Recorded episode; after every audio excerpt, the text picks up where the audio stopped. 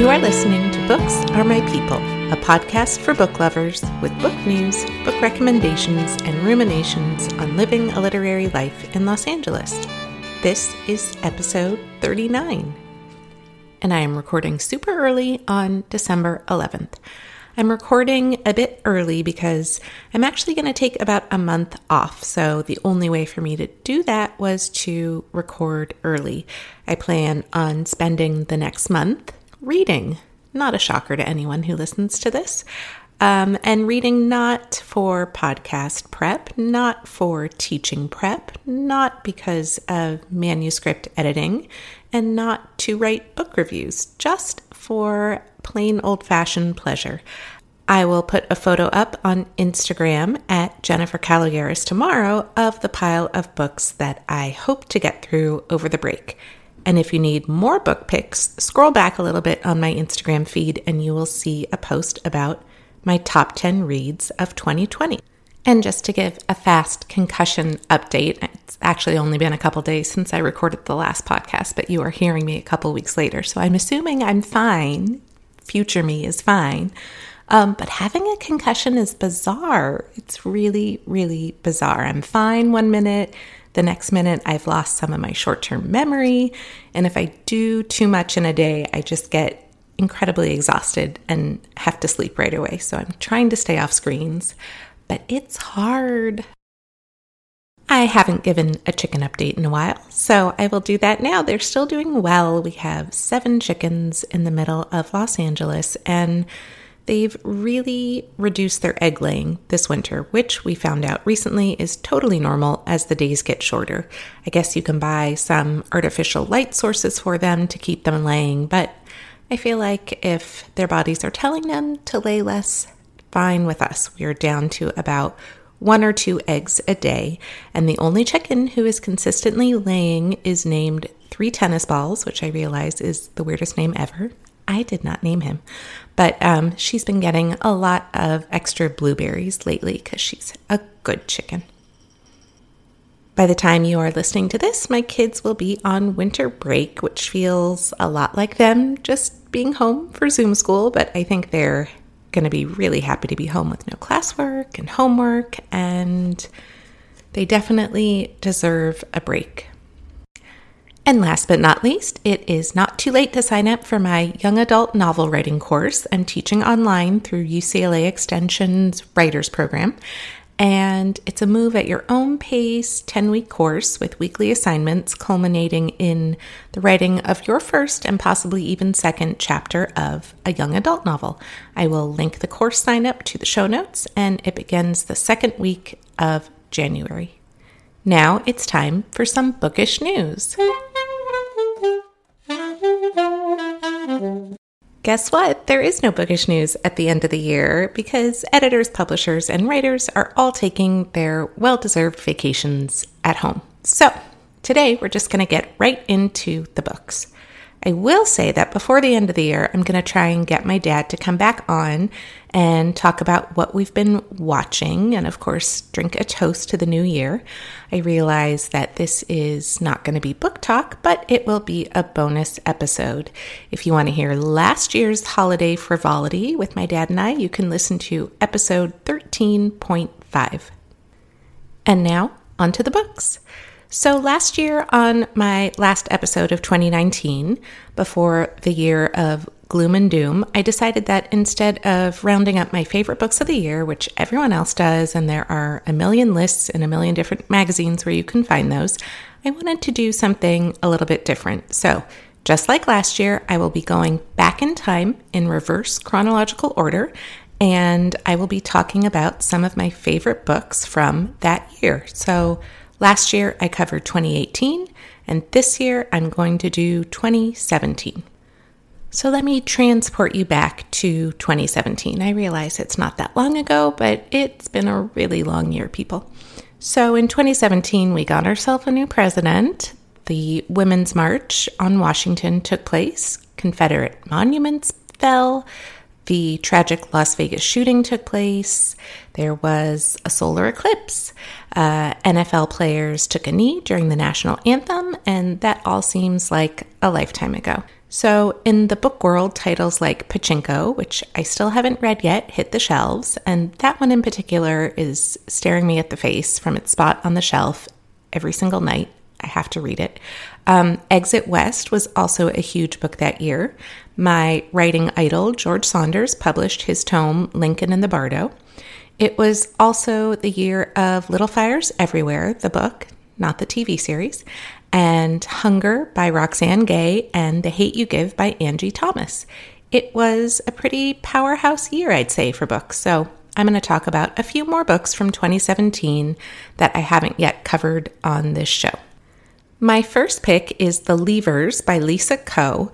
This is a sweeping story that covers a lot of ground, but it's centered around fifth grader Deming, whose mother, who's a Chinese immigrant, works in a nail salon, and one day she goes to work and never returns. Deming ends up being put up for adoption. We also get his mother, Peilan, who goes by the name Polly. We get her story, and that section is written in second person, addressed to her son. And here she is explaining how she was a victim of being an immigrant in the US. Deming ends up being adopted by a white upscale couple in New York who rename him Daniel in order to have him better integrate. He's totally bullied at school and he's a victim of racism. And his new parents are convinced that by erasing his past, they are going to be ensuring him a more prosperous future. Deming blames himself for his mother's disappearance and thinks about her constantly until he reaches the age of 21 and he's determined to find her. There are many twists and turns in this book, which won the PEN Bellwether Prize for a novel that addresses issues of social justice, chosen that year by Barbara Kingsolver. And again, that is The Leavers by Lisa Ko. Next up is Her Body and Other Parties by Carmen Maria Machado. This was Machado's debut short fiction collection, and each of the eight stories is somehow related to what it's like to inhabit the space of a woman's body. In one story, a woman who undergoes surgery for weight loss ends up with an unwanted house guest. I won't give it away. Uh, in The Husband Stitch, uh, Machado reinterpolates a horror story about a girl who wears a ribbon around her neck, and she turns that into a commentary on society's claims to women's bodies. In another story, someone who works in a mall discovers something truly horrifying in the seams of the store's prom dress. These are not quiet, contemplative stories. They are visceral and loud, they're honest and strange, and I think that fans of both Helen Oyeyemi and Helen Phillips, all the Helens, will enjoy these haunting stories. I also thought a lot about Shirley Jackson and Angela Carter while reading these stories, and now that I'm talking about this book again, it's making me want to go back and give it a second read. And again, that is Her Body and Other Parties by Carmen Maria Machado. My next pick is for the music lovers out there, and especially if you like the blues, and that is White Tears by Hari Kunzru. Seth and Carter are in their 20s. They live in New York. Seth is a quiet introvert, and Carter is much more outgoing, and he also happens to be the heir to a whole lot of money. While they may seem like polar opposites, what they do have in common is their obsession with music. Seth accidentally records a singer in the park, and Carter takes this recording and blasts it out over the internet, falsely claiming that it is a long lost blues recording from the 1920s by a singer named Charlie Shaw. But the plot thickens because a collector contacts the men to tell them that their fake recording and fake singer are in fact real. So the two white men, Carter and Seth, go down a very dark road of entitlement and greed and cultural appropriation, a road that has been visited by many a white man in history. This book is so many things wrapped up in one. It's a music lover's paradise, it's a murder mystery, it's an exploration of race in America. This novel is published by Graywolf Press, which is a fantastic independent publisher, and they just put out consistently great books. And again, that is White Tears by Hari Kunzru. My next pick is the high concept novel Forest Dark by Nicole Krauss, which also has a mysterious twist to it. So, in this book, Jules Epstein is rich and divorced and retired, and he's gone missing in Israel, leaving behind a trail of questions about his recent life choices. Concurrently, a character who remains nameless is a novelist who has come to Israel in the hopes of writing her next novel, getting inspiration. And it's here in Tel Aviv that she is approached by a man who wants her to help him write a movie based on a long lost Kafka play. Have you lost me yet? It all sounds a little bit convoluted, but I promise you it comes together. Um, so, the writer, the unnamed writer, and the character Jules never directly come into contact with one another, but they are on these sort of parallel journeys, having abandoned their lives in America and hoping to start over and reinvent themselves in Israel. It's more about character development than plot, more about the journey rather than getting to the destination, but it leaves the reader with a ton to think about. And again, that is Forest Dark by Nicole Krauss. So, as an owner of chickens and ducks, my last book also has fowl. Foul, foul indeed, if I were speaking in homophones. This book is called Strange Heart Beating by Eli Goldstone. In this dark and bizarre novel, which happens to be my favorite combination, Leda, whose husband is Seb, has been killed by a swan. If you need a moment to process that, here you go. So Seb is going through all of Leda's things in his grief and discovers a stack of letters from a man named Olaf.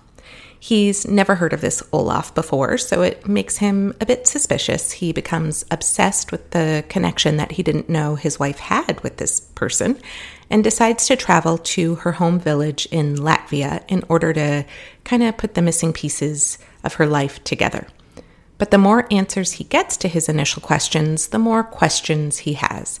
It's like a literal goose hunt about grief and love.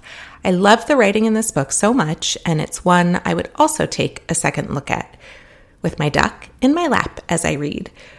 Our duck does, in fact, have a habit of giving us a certain look that we like to refer as the ducky murder look. And after reading this novel, I think I need to be a little more cautious of him. So, again, that is Strange Heart Beating by Eli Goldstone. So don't forget, if you're jonesing for my personal top 10 list from 2020, have a look through my Instagram at Jennifer Caloyeras, where I have a post about my top 10 reads of 2020. All of the books and other things I've talked about are listed in the show notes section of the podcast. Oh, and someone recently asked me where one can find the show notes for a podcast. So if you go to the podcast you're listening to, you should see the word details. Click on that, and there you will see all of the details you need to know for that particular episode, including a list of all the books I talk about, as well as a click through to my bookshop.org bookstore where you can buy the books I talk about or any books at all and help support this show by shopping for books. I hope you all have a happy holiday season, a safe and healthy holiday season, and I will be back in 2021 with more books. Maybe before then, if I can corral my dad. Um, and I have been reading a ton of books. I think I'm all caught up with books that are coming out through April of 2021. And I've got to say, there are a ton of great books to look forward to. Happy reading, everyone. Happy New Year. Hopefully, much less dramatic and more peaceful of a year ahead of us with good health for all. I hope you all have a wonderfully bookish new year.